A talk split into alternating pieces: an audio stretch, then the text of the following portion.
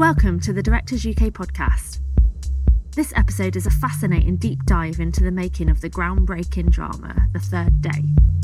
Host Emma Cox is joined by producer Adrian Sturgess and directors Philippa Lowthorpe and Mark Munden as they discuss creating the show's dreamlike aura, working with its unique location, and the references that inspired them. We hope you enjoy. Good evening, everybody. Thank you for joining us. Uh, before I introduce my panel, I'm just going to uh, describe the third day. I'm sure you've all watched the link, or perhaps you watched it live, but just in case you haven't, um, the third day is a critically acclaimed, ambitious, visceral TV drama and theatrical event set on an alluring and mysterious British island, taking viewers into its captivating and distortive world where all is not as it seems.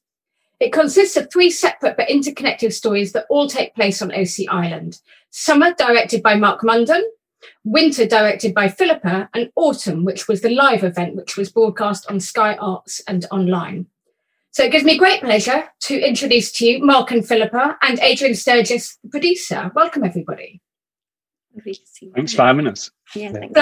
absolute pleasure. I uh, yes, as Laura alluded to, I, I did go on set uh, and and saw what you guys were creating, and of course enjoyed the entire experience as well. So I'm uh, very excited to be doing this uh, tonight.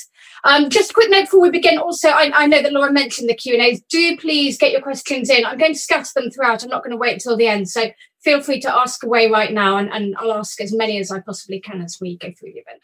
Um, but Adrian, I wonder whether we could begin with you. Perhaps could you tell me a little about uh, what stage was this project? Because it had been, I think, uh, sort of created by Felix Barrett and Dennis Kelly years previously. They talked about it for a very long time. What stage was it at when you got involved?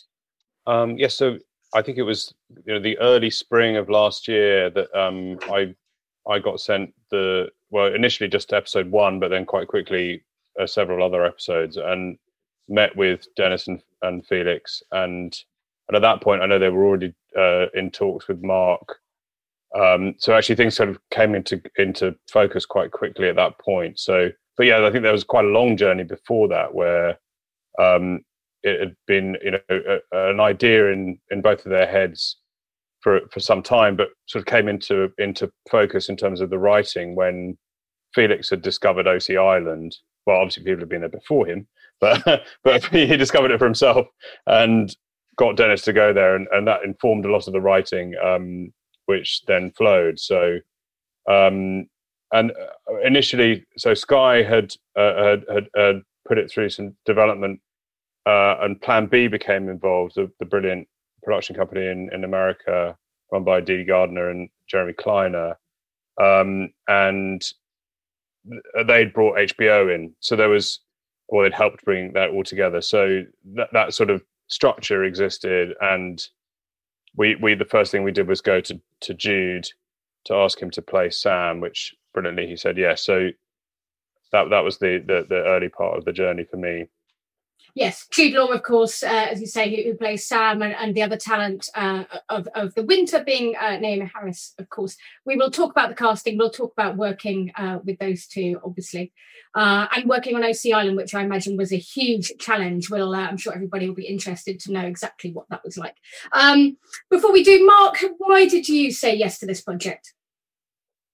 Um, I love the scripts. Um, I'd, I'd worked with Dennis before on two series of Utopia, so I knew him quite well, and um, I just I I love the fact that it was. I mean, he's a very special writer. Um, I mean, apart from being a very funny man and writing in a sort of totally unique way in terms of a sort of uh, of a reality. I mean, he writes how people speak and think. Um, he's also a, a prophetic writer. Um, I mean, he he just thinks very deeply about uh, uh, you know about the world. So so you know, for instance, I mean, it was no accident that as we were going into post production of um, of the third day, we were hit by a virus straight out of Utopia, which he'd written sort of seven years before. I mean, you know, sort of uncanny.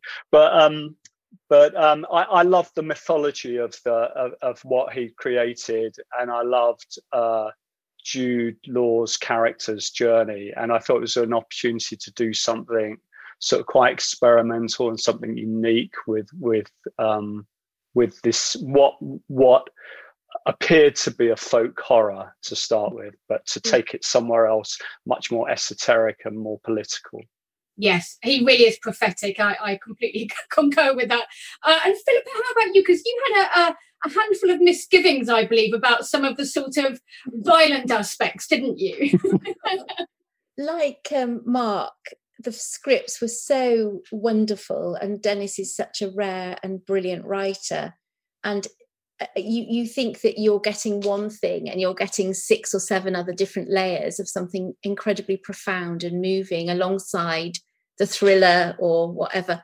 But yeah I, I was a tiny bit worried by all the violence in my episodes but then i really got into it i'm afraid. Yeah i took to it like a duck to water. Unfortunately yeah um, no, I, I absolutely love doing it, and, and I agree with everything that Mark said. His his writing is incredibly profound mm-hmm. and multi-layered and incredibly complex, and and huge emotion in it. You know, he's a, he's a brilliant, brilliant writer. So I I couldn't resist. Yes. Let's talk a little about the, the preparation when you first read the scripts. I mean, there are so many themes, aren't there? I think in his work, it's very complex, it's very multi layered. And of course, it's about grief and it's about isolation, but it's also about nationalism to an extent. There's a political undercurrent, there's all these things bubbling away. So, what do you do to prepare? Which of these things appeal to you? What do you decide to pick out? Can you talk me through your processes? You go first, Mark.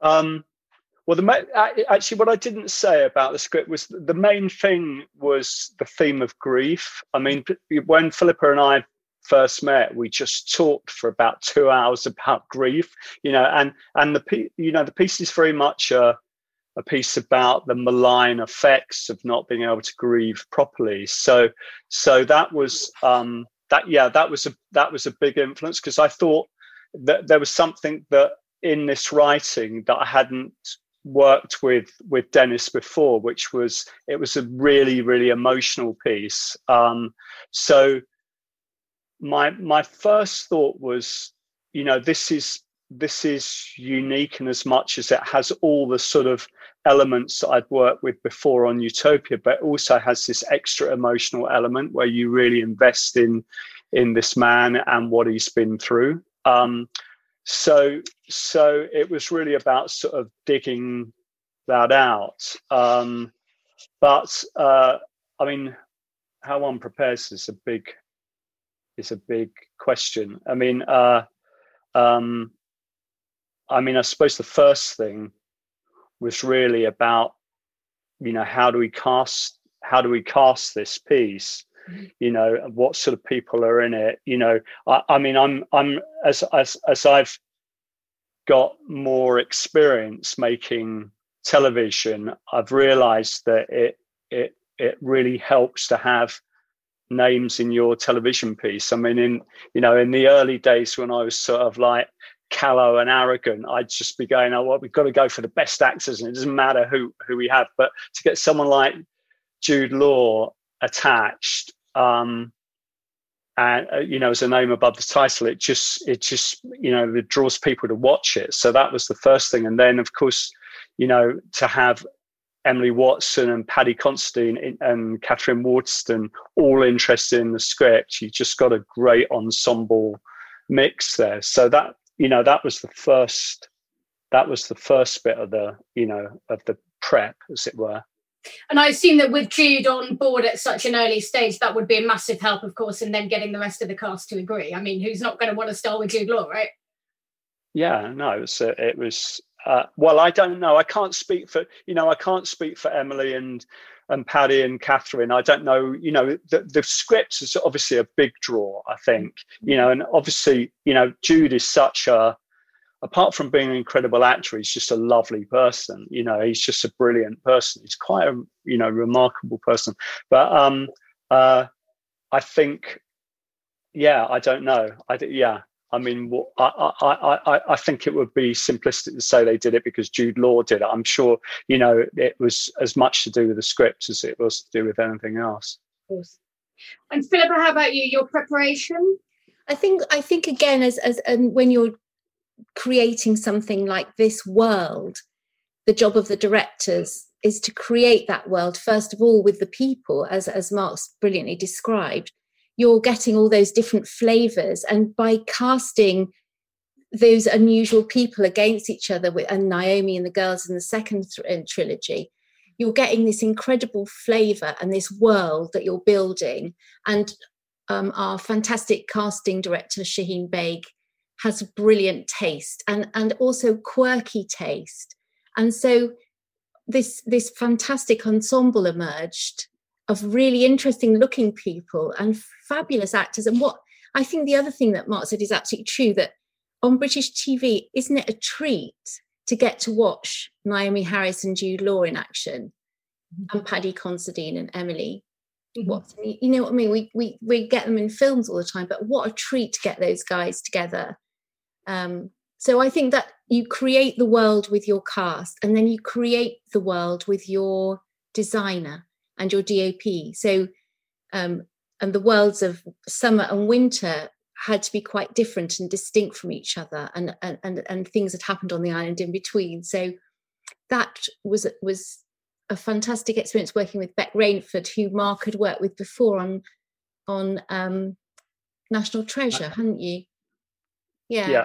Yeah, so of course, you know, we had Osea as well, didn't we? And Osea, yeah. it's finding finding those locations and then working with your designer to create that world is is the, the job of the director really to to make that world a believable place that you want to visit I want to really sort of drill down into the differences between summer and winter and, and your separate visions. Um, before I speak to you both about that, Adrian, I just wonder if you can give us a sort of overview about how that worked and those early discussions about how to make them look separate and what consistency you were looking for, if any. Yeah, so uh, and what was great was that we had the full support of the networks to, you know, it's obviously quite unusual to have two AAA directors on one project in this way. So, and, and what what the both networks were wonderful at is supporting that because obviously you can't really do that unless you you know provide the resources that are necessary. So we, th- that sort of equality was really a, a, key part of it. But then you know I think a lot of it was you know I, you know by its nature a television production and you know in reality we only had a small gap in between the two sets of filming. In fact, Philippa started filming directly next to Mark's, and then because of Katherine Waterston had really complicated schedule um, availability, she was in a film that's actually gone on to do very well with Vanessa Kirby um, on the festival circuit. You'll get to see in the coming year, but uh, we, they were also scheduling. That film was set in two seasons and was filming in Eastern in Romania so we lost Katherine for quite a big chunk of time, and then uh, that was always the thing that we had to schedule around it. So there's a really complicated scheduling thing going on. Mm-hmm. But but it but in, in, fact, you know the the crew the, the crew was mostly the same uh, across both summer and winter, apart from key people such as director of photography, obviously, and editors, uh, and and then first AD and so on. But but essentially it was the same crew, which had its benefits because everybody knew the island really well and knew how things worked. Um, but the key thing I think we wanted, Dennis, Felix, Jeremy, Dede, myself, all really felt we wanted two directors to have their own vision and their own, you know, ability to to run with whatever they wanted to do with the material. And so we we didn't try to make it, you know, we didn't. There was no kind of you know sometimes you do a, a book of rules about a, a, series or something there's nothing like that.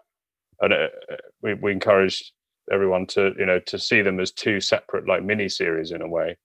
Um so and i think that paid real, real dividends. But it's quite an unusual setup i think.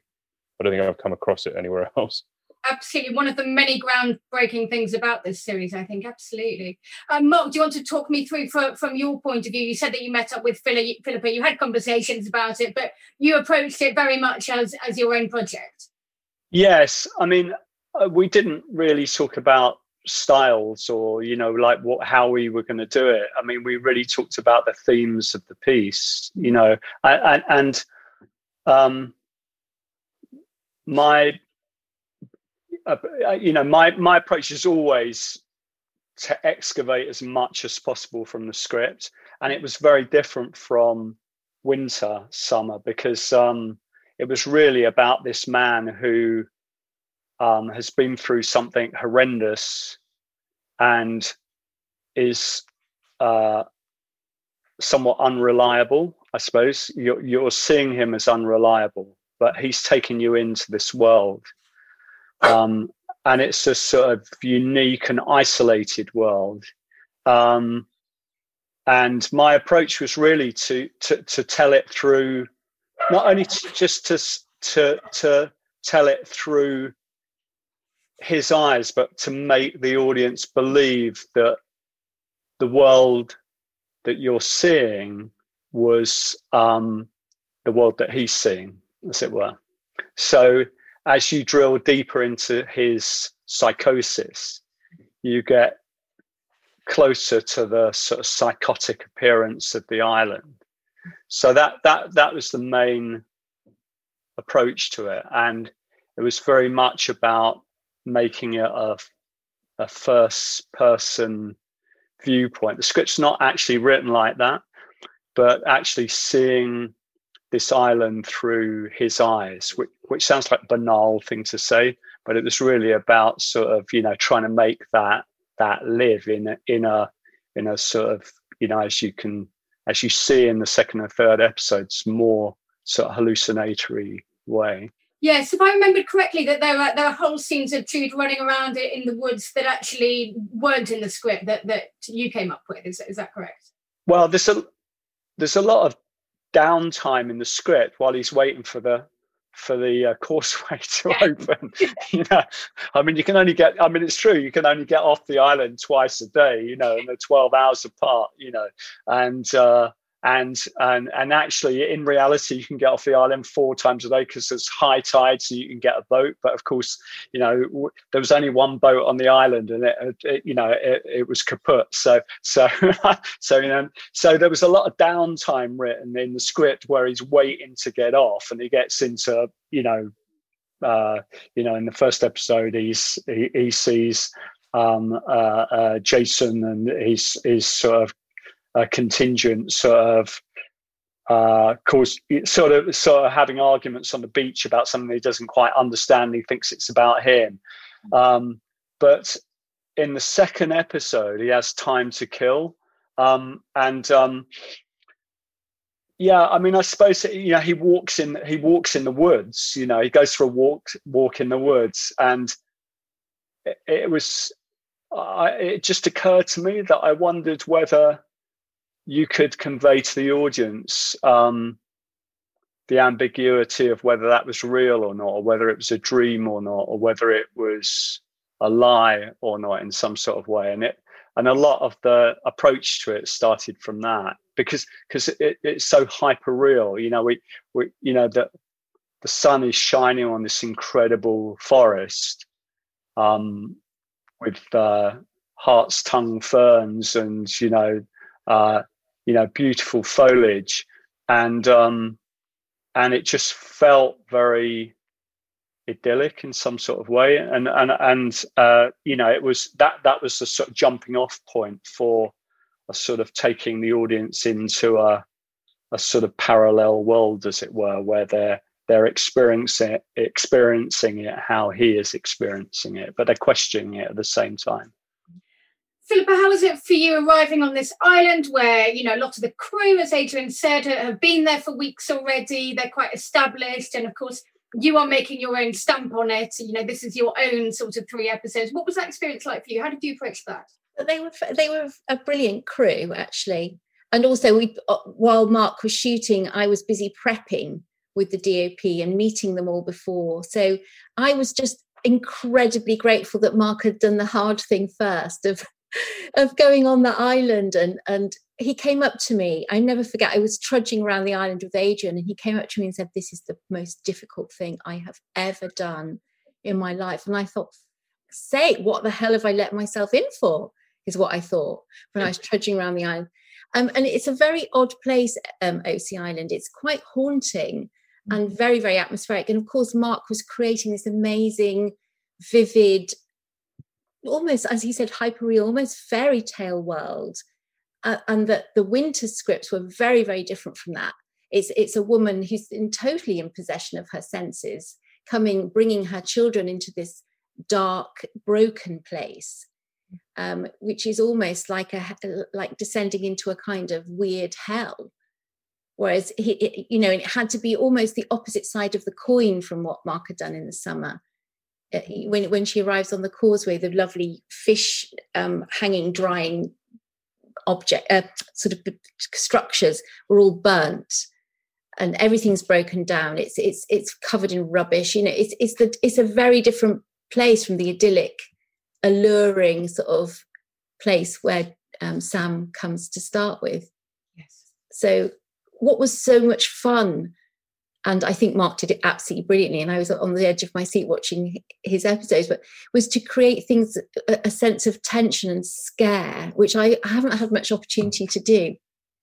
Um, I don't think women directors get asked to do this material very often. And I that was one thing I was so thrilled about that these guys were asking me to do this scary thing. Yes. And I found I absolutely loved it. It was just so much fun. You know, how do you once you've created your world, you know, where do you put the camera to get into that subjective point of view that Mark was talking about with with Jude and you know in him is is it real isn't it real? And with Naomie it was a different thing. It was saying she this is this vulnerable woman in this world but what the hell is she doing there? And why is she bringing her children there? And there's danger all around her. Mm-hmm. and uh, as a director that's like a gift a, a gift of great fun to in, in, in creating that and capturing that amazing landscape and putting your humans in there. Yes, absolutely. We, have had a question about the, the uh, directing styles being different, in fact, um, from an attendee who, who said um, Mark's felt more emotionally cooler, whereas Philip, Philippa's was more emotionally heightened. I don't know how you both feel about the way that that question is phrased. Would you agree? I think it, I think it comes out of the script and the writing because the, the first three are about Sam and his experiences. Of the second are about Naomie and uh, mm-hmm. Helen, I should say, and, and her experiences. And it, it, it, all goes back into Dennis's writing, doesn't? Do you, what do you think, Mark? Um, I think that's right. I mean, I, I, I, think there's a lot of unanswered questions in summer which are answered in winter. Um, so there's a sort of, uh, you know, there's an abstract quality to it. Um, I think I don't know whether it's emotionally cooler. I mean, I you know the end of episode three is pretty emotional with um, Sam, you know, Thinking. appearing to find his son, you know, and following mm-hmm. him into you know staying on the island in order to stay with his son. Um, but I, you know, I can see that there's you're probably on um, you're much more rooted in in winter in understanding ah you know now this is what's going mm. on and it feels like it's a very uh, you know I, I i i love I, I, have to say that i loved watching it after making summer because it, it it was just you know it's just a fantastic ride um uh but it answers a lot of questions which i think the audience might find that they're a little bit um adrift in that world are, are, asking all these questions about what's go- what is really going on at the heart of it. Yeah that's what actually comes in the writing because helen naomi's character helen is on a quest to find something and she finds she wants answers and so in the very narrative you're getting you're getting answers to stuff that mark set up in yes. in the summer We've also had several questions actually asking about influences. Now, I know that Dennis Kelly has spoken about the Wicker Man being an influence on him, um, but I don't know whether that then visually, you know, you took on that influence as well, or whether that was just Dennis's thing. Was that a deliberate influence? Um, I've never watched The Wicker Man. I'm sorry to confess to my compadres, I find it too scary. like I literally can't watch it. I, I, my, influence on your visual style then. No, no I, I used a lot of amazing stills photography because I, I wanted my winter to look drained of color and so in an opposite way of summer. So I used a lot of black and white photography. Mm-hmm. Um, Koudelka's photography and Sally Mann and her strange portraits, self portraits of herself, which she did on that copper thing. So I had like hundreds of images that I used and that the DOP also used. Um, so that's what I did for winter. But what did what did you do, Mark? Um, well, I have seen The Wicker Man. I mean, um, I think it has obviously it has a lot in common with the Wicker Man in as much as, as it's about an isolated people who are very religious, um, who are somewhat cut off from the mainland and suspicious of outsiders. Um, but I think the big difference for me is the fact that um, the inhabitants of Osea have this mythology where they feel responsible for the rest of the world. They see Osea as being the soul of the world. And therefore, whatever happens on their island echoes throughout the world. It's the ramifications of their echo throughout throughout the world. So they feel a sort of responsibility. And in that sense, they they're not disconnected. You know, they're connected with the real world. And that's where their um, their anxiety and their fanaticism comes from a sort of devotion to making everything all right with the world you know so i think it's it's it's it's very different fun, you know fundamentally different from the wicker man mm-hmm. um, in terms of influence. I mean you know for me it was a piece about grief anyway you know and and if one's talking about sort of people not being able to grieve uh, uh, satisfactorily or uh, you know finding a way of grieving uh, and and and these two people helen and sam have grieved very very differently um, then the obvious uh, you know reference must be don't look now uh, you know, which is exactly that, although that's not set on an island or, you know. So I think superficially the Wicker Man thing is a is a um, is a reference. Um, and obviously there's been films like Midsommar as well since then. But um, but I sort of feel like really at its heart, it's it's not that film at all. Mm-hmm. Adrian, there's a, a, couple of questions about Osea, um, and, and, obviously it'd be lovely to talk to Mark and Philip about the challenges of, of working on Osea. But uh, first of all, we're being asked, how did Osea feel about their portrayal? Because, of course, it is a real island. And what's fascinating about Dennis's script, actually, is that he's taken a lot of real facts. So he's taken the history of Osea as being this place where, uh, you know, it was a rehab centre, really, wasn't it? Um, and so he's taken these real facts and this real island and he's kept the name Osea and yet, of course, created this completely uh, made up community. So, what was it like working with the people who owned Osea, the people who lived there? How did they react to, to you guys turning up with your trucks? And I mean, did they even know much about what the story was? Oh, they absolutely did. And, and in fact, Nigel, who, so the island's privately owned, I mean, it, it's got an ancient history, as, as, as is alluded to in, in the story, but and the you know the causeway being built by the Romans is is all true. Um, but it, it's it's it's been a private place for a long time. So Nigel uh, Frieda, who currently owns the island, has been a you know was always very interested in it actually, and he, he makes a small cameo in the series as he plays Charrington in the the photograph of Charrington on the wall of the pub. That's him. So, um, but um, so he uh, so it's been you know he's a music producer and you know they have a, a music studio there, uh, but he also you know the main sort of um, the business of the island is that it's rented out. It's you know you can rent the whole island or you can rent just bits of it. Uh, some of it's on Airbnb and so on. So I think he was quite interested in the you know what what the publicity of it might bring, as well as you know, and, and actually he read the scripts and you know we, we, we took that we, we thought we couldn't really do what we were going to do without bringing him into to it all, and um, he he was very supportive of it. So, I mean, it, w- it was a challenge because, um, you know, especially we needed quite big periods of time both to prep and shoot on the island for both blocks. And of course, it was across wedding season, which is big for them. So we, you know, it was the sort of negotiations were quite complicated in terms of acquiring the time we needed, which was premium time for them as a business.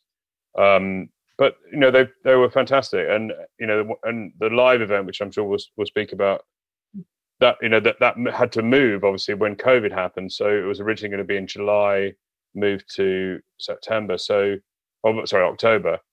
Um, and that, another big sort of logistical thing there, and negotiations with them were were, were key for that.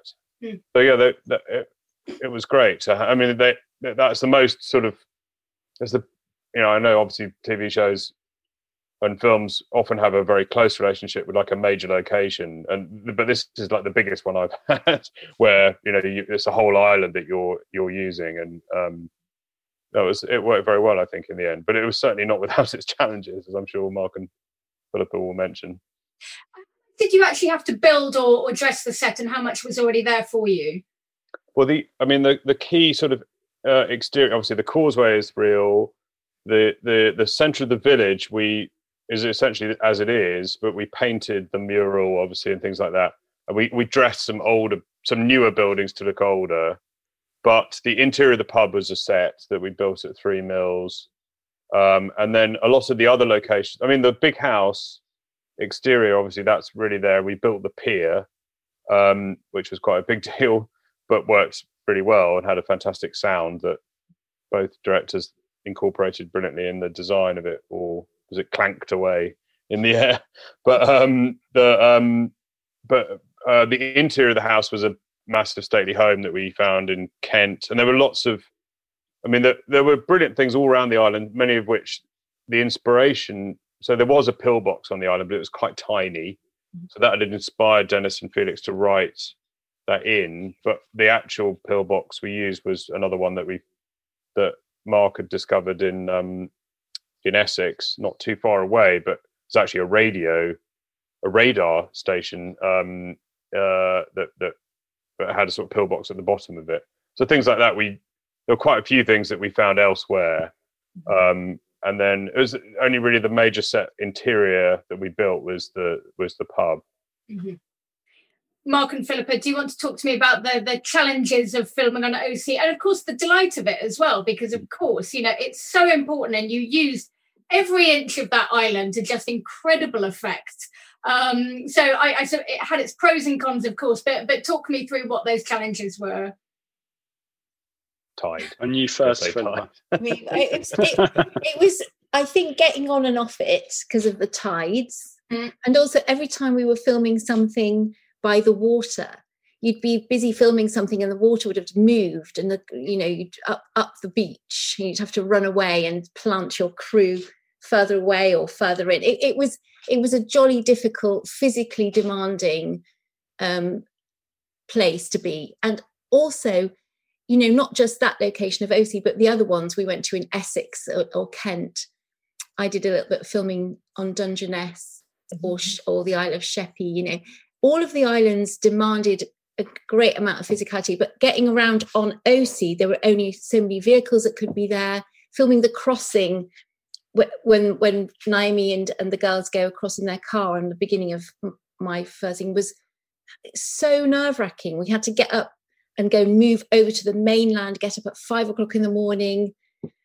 And we only had one go at doing it because you could only go across once with the crane. And we, had, we I was in the crane with Doug, the, the operation, the DOP, shrieking with excitement because the sun was incredible. It just came up like this silver disc across that that that opening and it was like the most it was the the magic of Osea giving me these amazing shots so they did it, it was like this magical place that could give and take away yes. With one hand. What about you mark?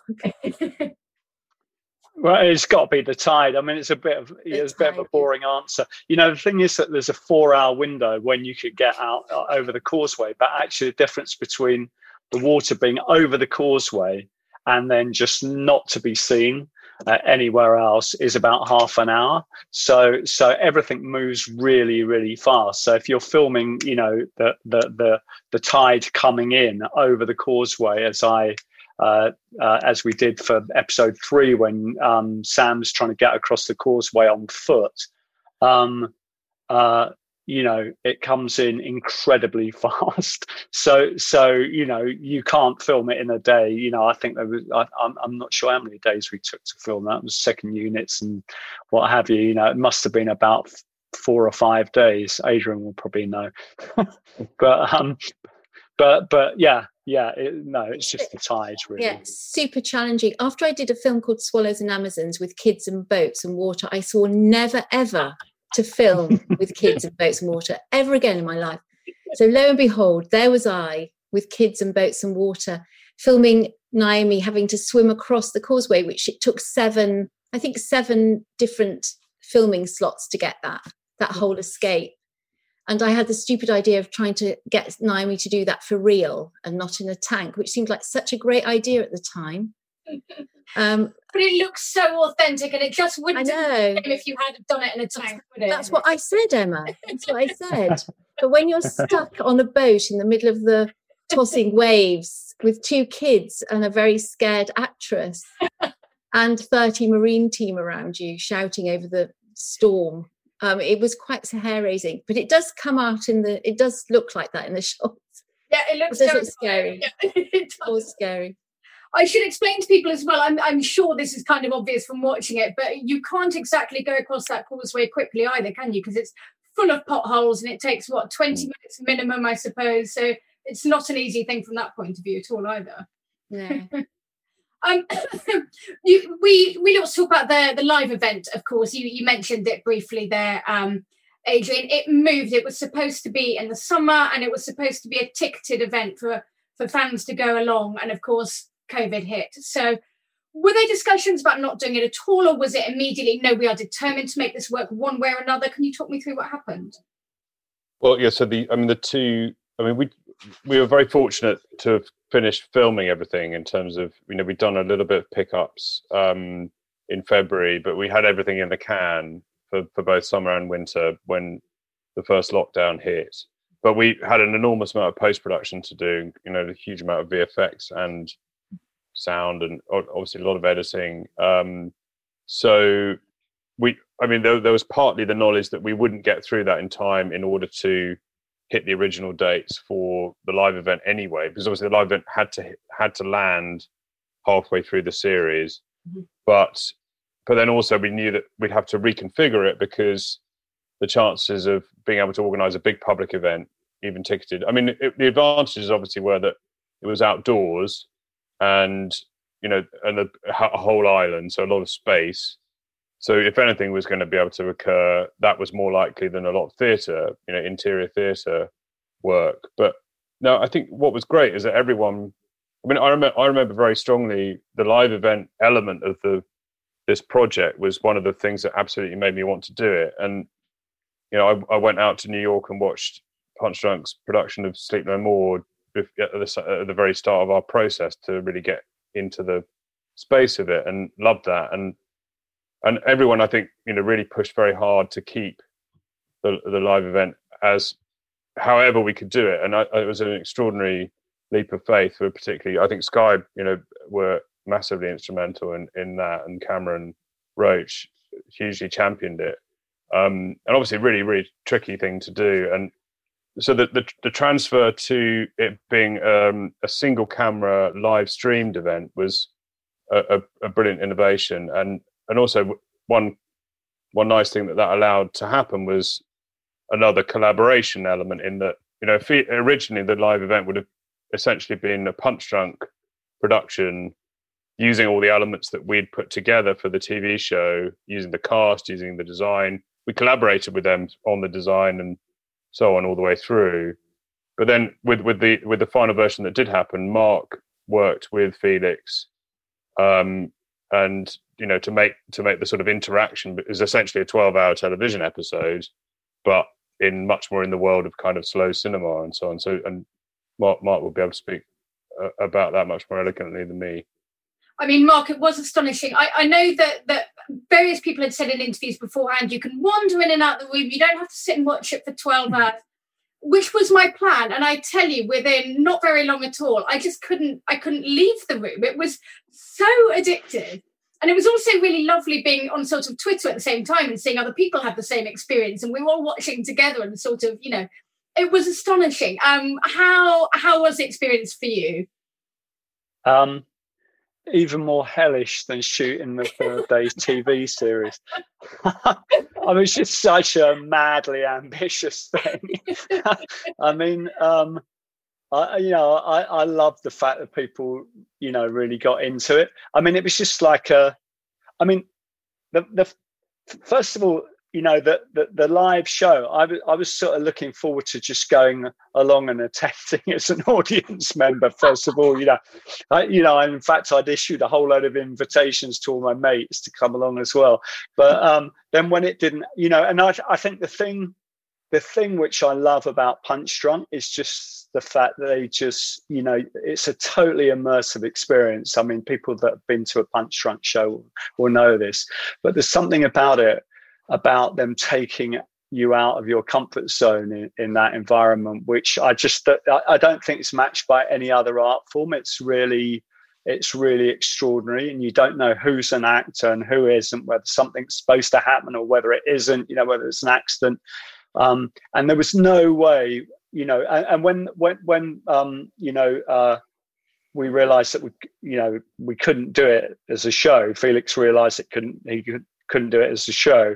Um, he talked about it being a sort of uh, you know filming it as a as a TV episode, um, and I just I thought you know I just suggested that maybe it should just be one single point of view for 12 hours um, and that's when all the trouble started because because um, you know you can't have a single camera for 12 hours you can't have one operator for 12 hours and you know you know what do you do with the you know the sd cards and you know what's it record on all those sort of things you know um, and it you know then the, the rest of it was logistics. But what i was sort of determined to do was sort of do something which um, I think they wanted to do, which was to sort of do something quite experimental with television. I mean, originally they wanted to break the fourth wall by inviting people into a TV show and having all those characters there, which was a brilliant idea. You know, you go to a punchdrunk show and then, you know, you're suddenly in the middle of the third day TV series and there's Jude Law, etc.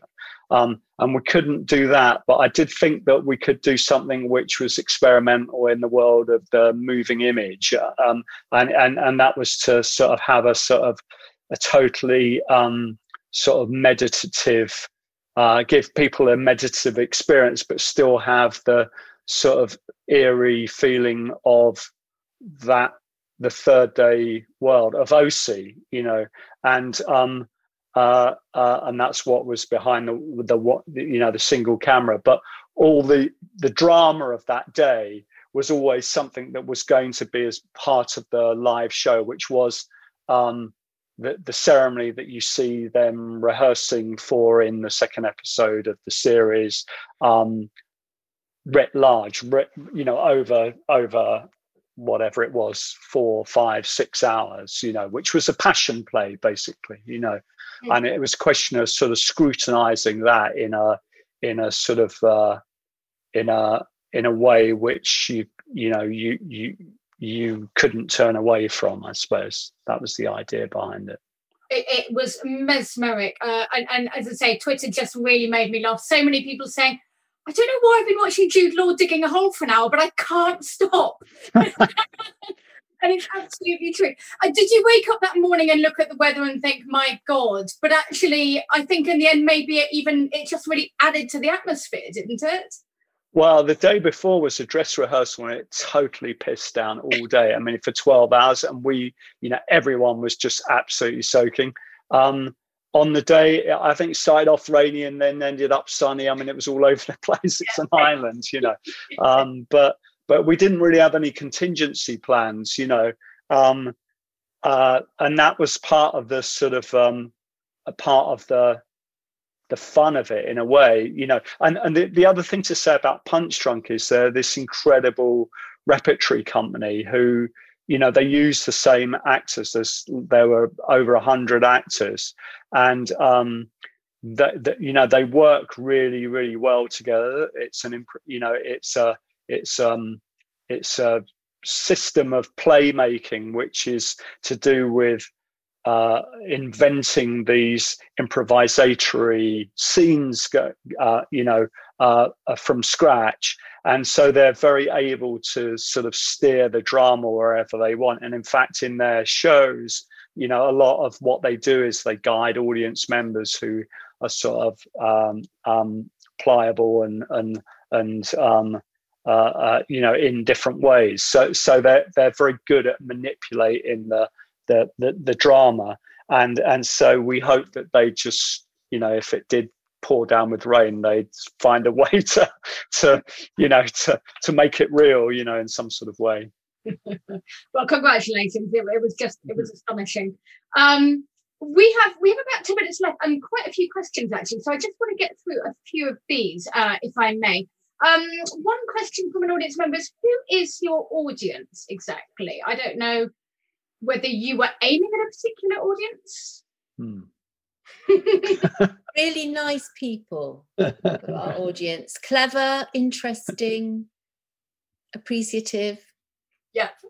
I, I tell you who I, I think a lot of young people watched it. Interesting. Um, I, I think a lot a lot uh, I know this is anecdotal, but I know a lot of young people who've absolutely loved it in a kind of culty way who who I who don't know me or you know don't know Mark, but they've they've they've been like watching it together and you know getting scared and sort of having that communal experience. Maybe the lockdown or semi lockdown that we were in helped that. Yes, but I don't I don't I don't think we ever discussed who the audience was. Is that something well, you as a director you think about, or, or is that not your job? Well, I think it, I mean, you know, it's it's partly a genre thing, isn't it? I mean, I thought it was just a fantastic drama when I read the yeah. script, and and I, I think it is. You know, if one has to talk about a genre, it's a drama. You know, it's about the effects, as I said before, the malign effects of grief. You know, and uh, but um, I think within that it has these subgenres of of of horror, um, and from you know there are you know familiar tropes from folk horror and other types of horror and and thrillers you know. Mm. um, so it's whoever enjoys those things. And i think you know audiences are clever enough to spot all that sort of stuff now you know television audiences. And you know th- you know they enjoy the the buzz of of the, of of that. So so um I, I think it probably skews more towards young audiences, you know, because other people might be repelled by the violence, but um, I don't know.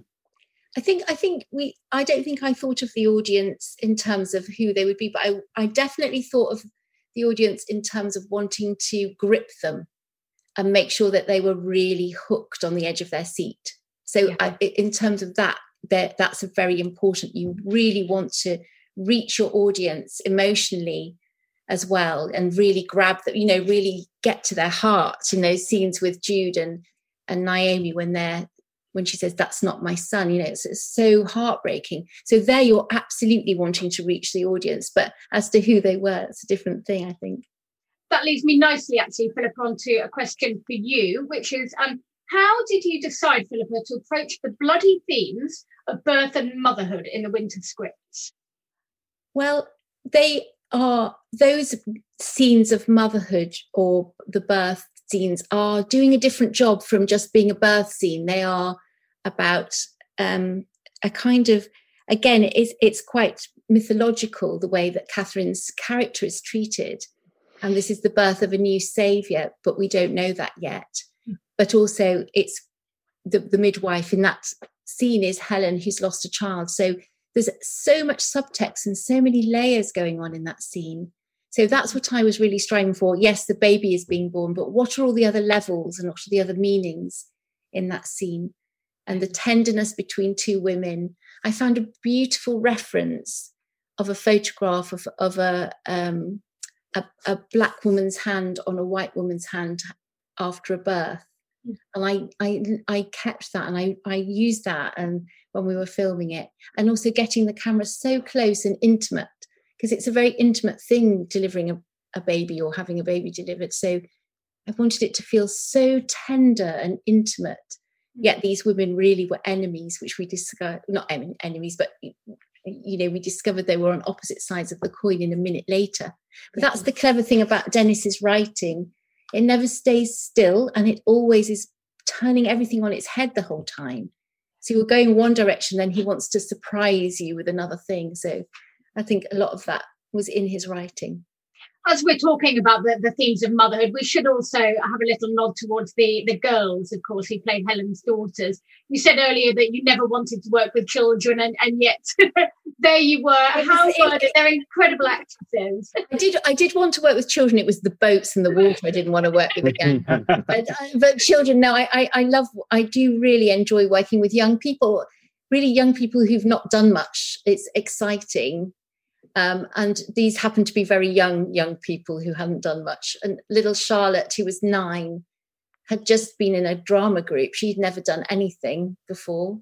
Mm. And and Nico Parker had done something before, but not, nothing like this, where you had to, you know, she's only 14. She had to dig deep into herself with really hard themes mm. of, of the loss of a brother, you know, really, really tough.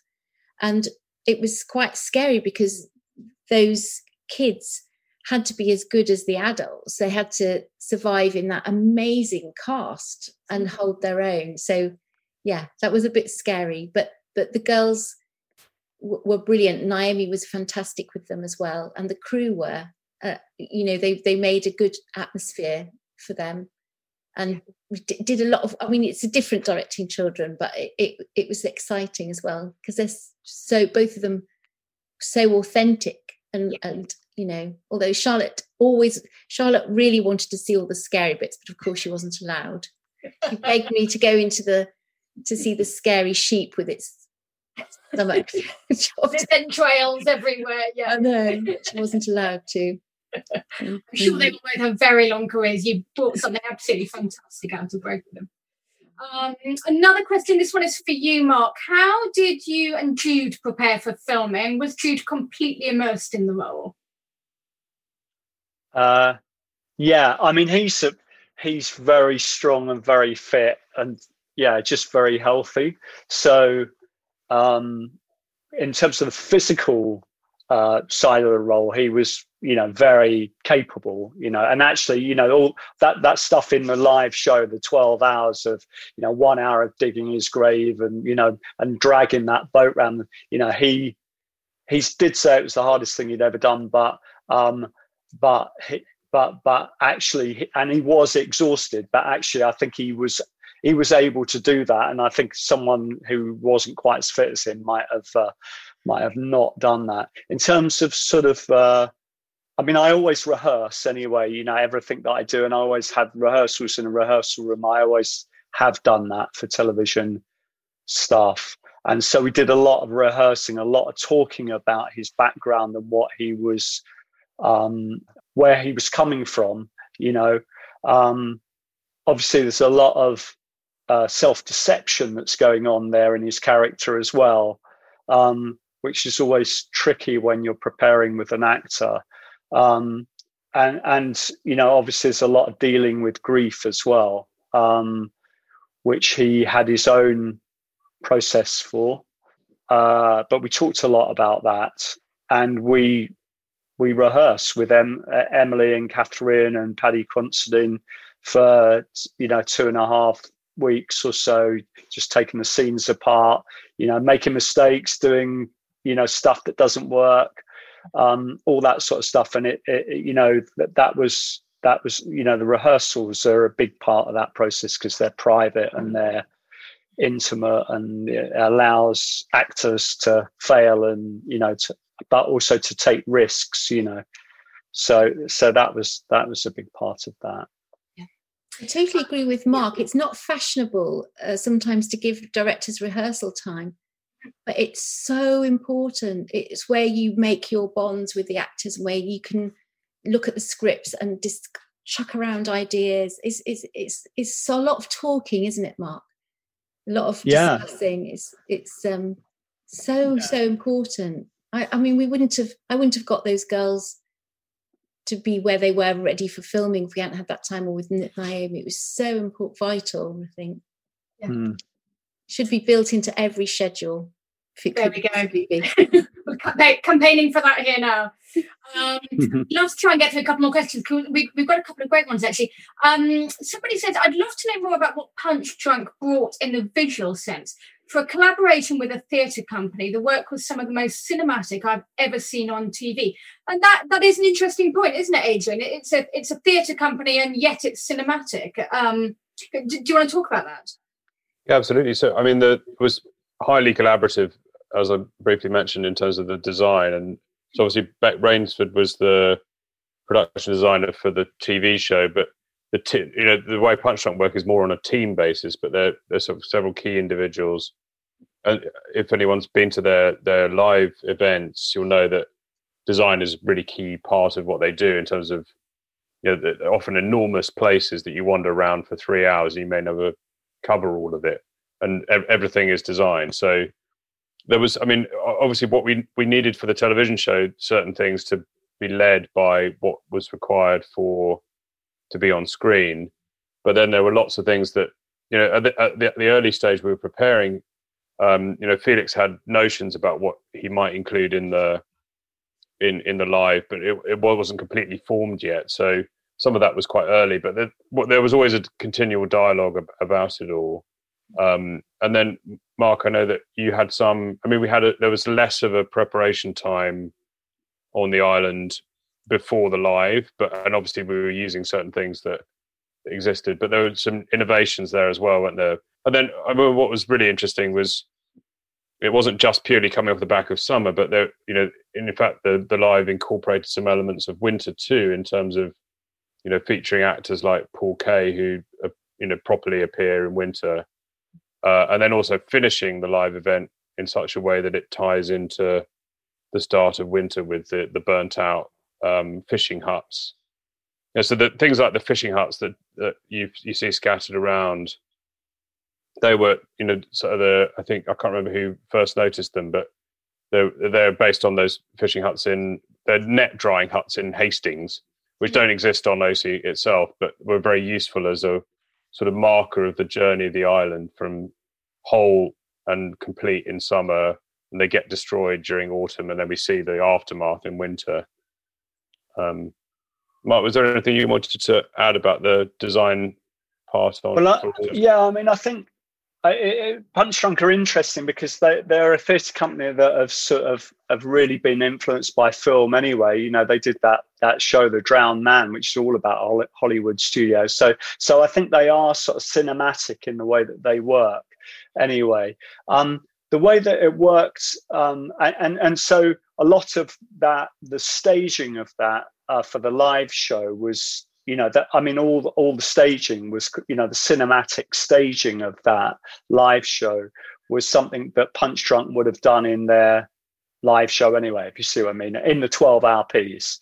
Um i mean the way that it worked in the tv episodes was that the all the islanders were punchdrunk repertory company actors so you know when we're in the pub at the end of episode one and everyone's getting drunk with uh, uh, Sam and Jess around the table.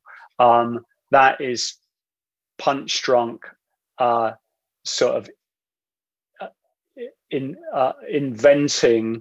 You know, uh, uh, the punchdrunk. You know, normally you'd be using supporting artists for that. You'd be using extras. You know, but actually, what happened was that Punchdrunk went away. Felix went away and trained up these actors to interact with Jude and Katherine over that evening as it went on and it, um, there were various scenarios which came up and so that when we actually came to film it it was all really cooking at various stages as they got more and more drunk so they were the best sort of supporting artists you'd ever have. I mean it's very difficult to get that sense of things unraveling and unhinged with with um, supporting artists but they brought that to it. And that because they're so used to working together and improvising and and just um you know in, in inventing these scenarios. Um, and the same with the uh, with the um, uh, uh, the the rehearsal for the uh, for the uh, festival, you know, which they where they parade around the around the. There's a lot of improvisation in that, which you just wouldn't have got from supporting artists. So that was a big part of it, having all the you know the best extras that you could ever have.